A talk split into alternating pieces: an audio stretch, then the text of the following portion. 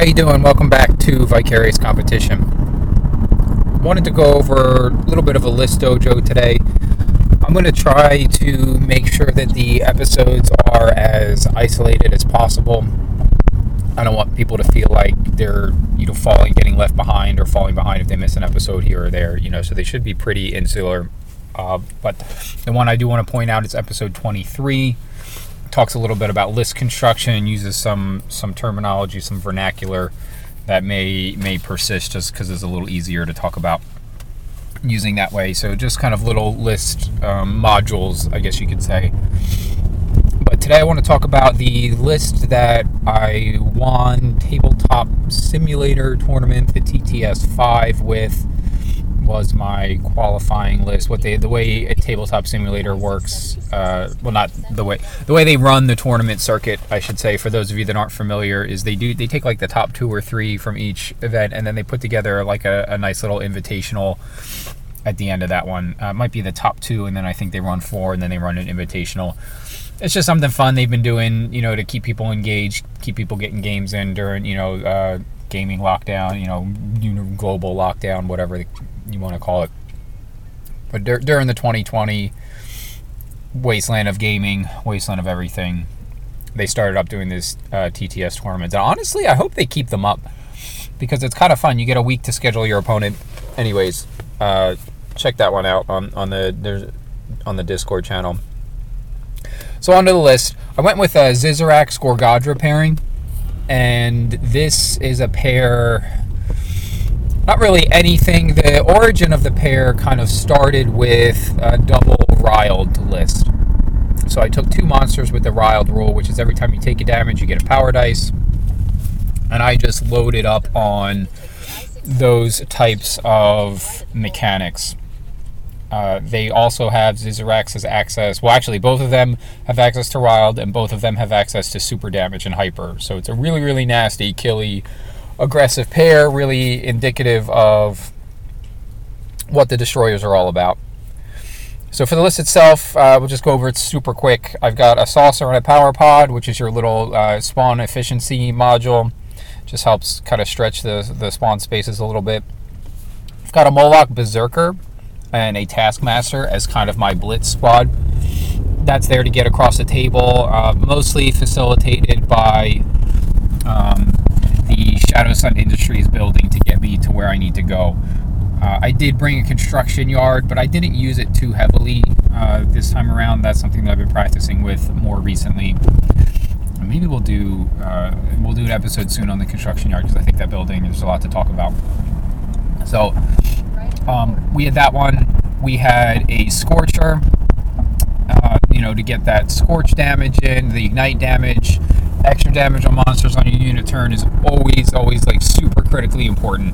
You know, there's lots of times when you'll, you know, opponents like, oh man, I left them on one monster, and then, you know, yeah, there's like, uh, there was a, a, TTS game this week that they were talking about where somebody left a Kraken Octus on uh, one hit point, and he ended up with a eight damage crack back on the on the counter attack, and it was just uh, absolute nightmare for for the guy.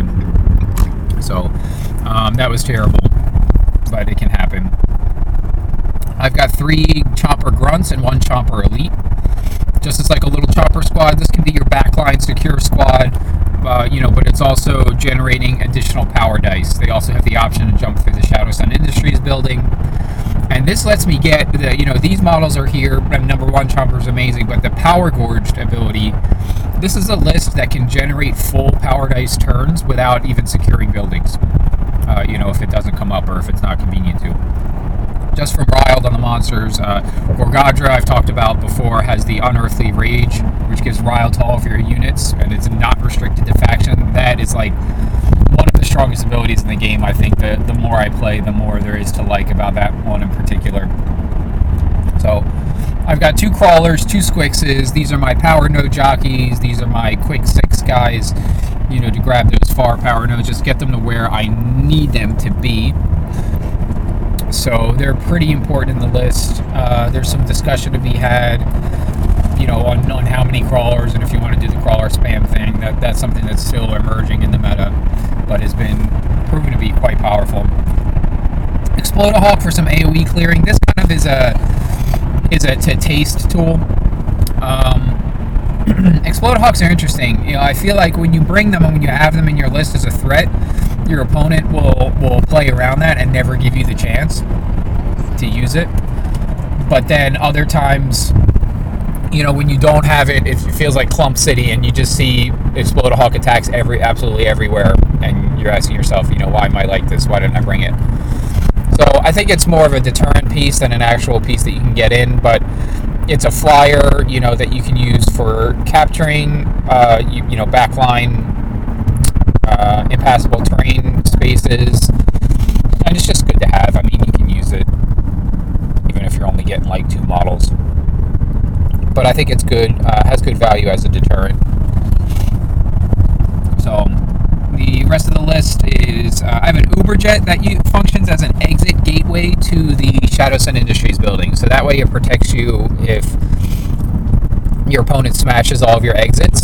You can still protect your entrance on your side of the board, and the Uberjet gives you. It is expensive at cost two. Um, this model would see a lot more play at cost one, but as an exit gate, I think it still has some intrinsic value based on that one. So, uh, oh, we have the spitter. Uh, my list is kind of in a weird order. The spitter is there for the other half of the ignite combo. So that way you can ignite monsters even if they're in uh, hazards. And I've got a Robo Brontox. Uh, I like the Robo Brontox. They don't come up as often as I would like, but they give you extra blues when you're sitting on power spaces, uh, you know, objective spaces, and your spawn point is an objective. So it's pretty easy to get uh, utility out of them. The problem is the getting the cost to you know finding the dice to actually get him on the board. Once he's out there, he's pretty solid. I've also got a Toxo. He's just thrown in there, uh, you know, as extra point of damage. It does stack with super damage. Toxos is a really really nice just have one floating around. It usually gets killed. I'm trying to think. It may not have even come up during that event where I got to use him, but that was kind of just like a wild, uh, wild card piece. Uh, he's fine. He's like a defense three idiot, but they can be good. Uh, looking back at this list, maybe the Toxo can be an absorber to give me more power dice generation options. Uh, you know, and, and really lean into that kind of theme of no capture, no capture, no mercy. And what else? Oh, we got the Destructomite and the Hellion. So that completes the kill squad, uh, you know, component where I have really, really good options to do monster damage on my unit turn. And if the stars align perfectly, I mean, this is a list that might be able to get two in just because the crawlers come, or no, the, the chompers come with base two blue dice. If you run into a monster like like a low health or low defense monster like Armadax or even maybe Leviatron, if you see him, I think there is the potential to get two dice. Um, maybe you want to Propo Walker in here too. Yeah, th- so those are some some decisions. You know, like what would you change about the list? You know, coming back. Uh, maybe take the Explode Hawk out, put a Propo Walker in to get that reroll on your unit turn, and then and then add in you know some some other stuff, maybe an Absorber, something. I'm not really sure. I mean, it was a good list.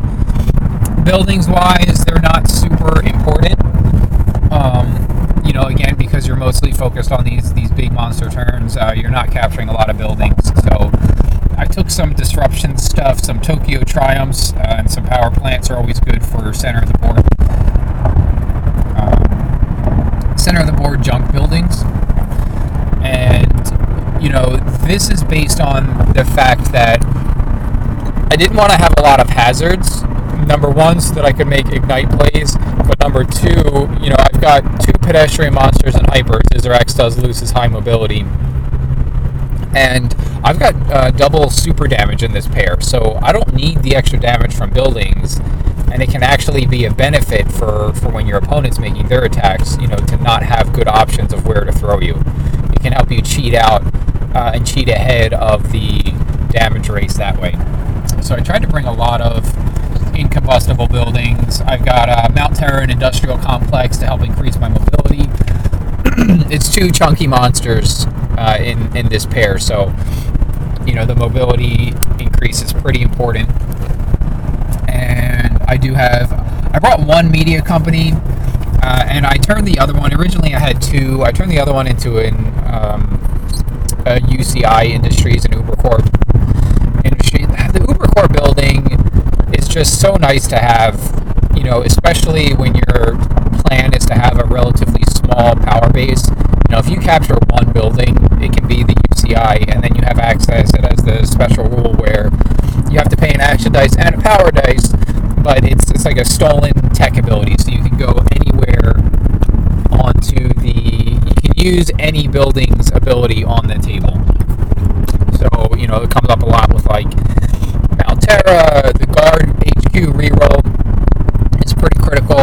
Um, I have a really, really hard time getting the Guard HQ. That was like, I don't want to say it was one of my first controversies, but it was something that uh, a lot of players disagreed on me with when the, the game first was kind of starting out and when, I was first playing it. People loved the Guard HQ building. It was like universal in every list. It was everyone's first buy. You know, that reroll is hugely important.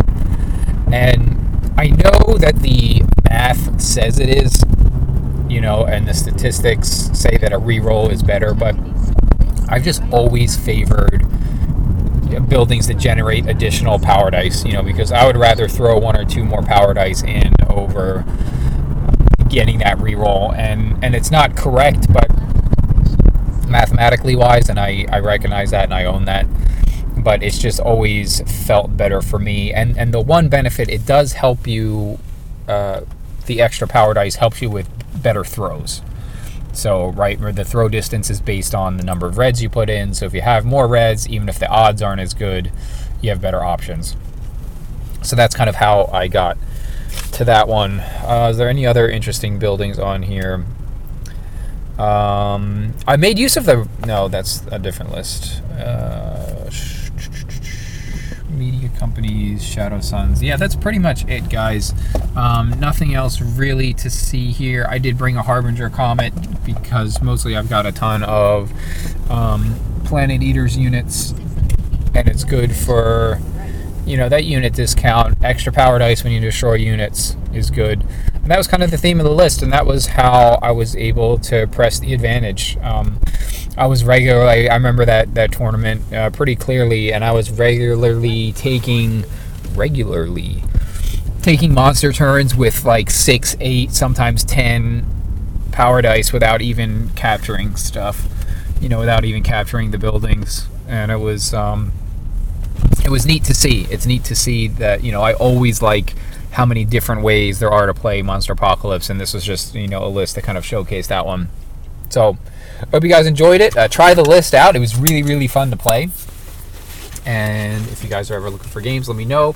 Uh, I want to do let's do a quick final shout out to the guys at uh, at LOS War Machine, you know, for hosting uh, me and us and, and letting us do this one. So, bunch of cool people running that. Uh, you know, we won't go individual names because I'll forget somebody and then they'll feel left out and isolated. But thank you, everyone from the Line of Sight crew, for bringing us on board. Uh, they've been cranking out their Field of Fire podcast. It's kind of their premiere podcast, so check that one out. Um, so they've got some good stuff in there. So thank you all for listening, and I'll catch you next time.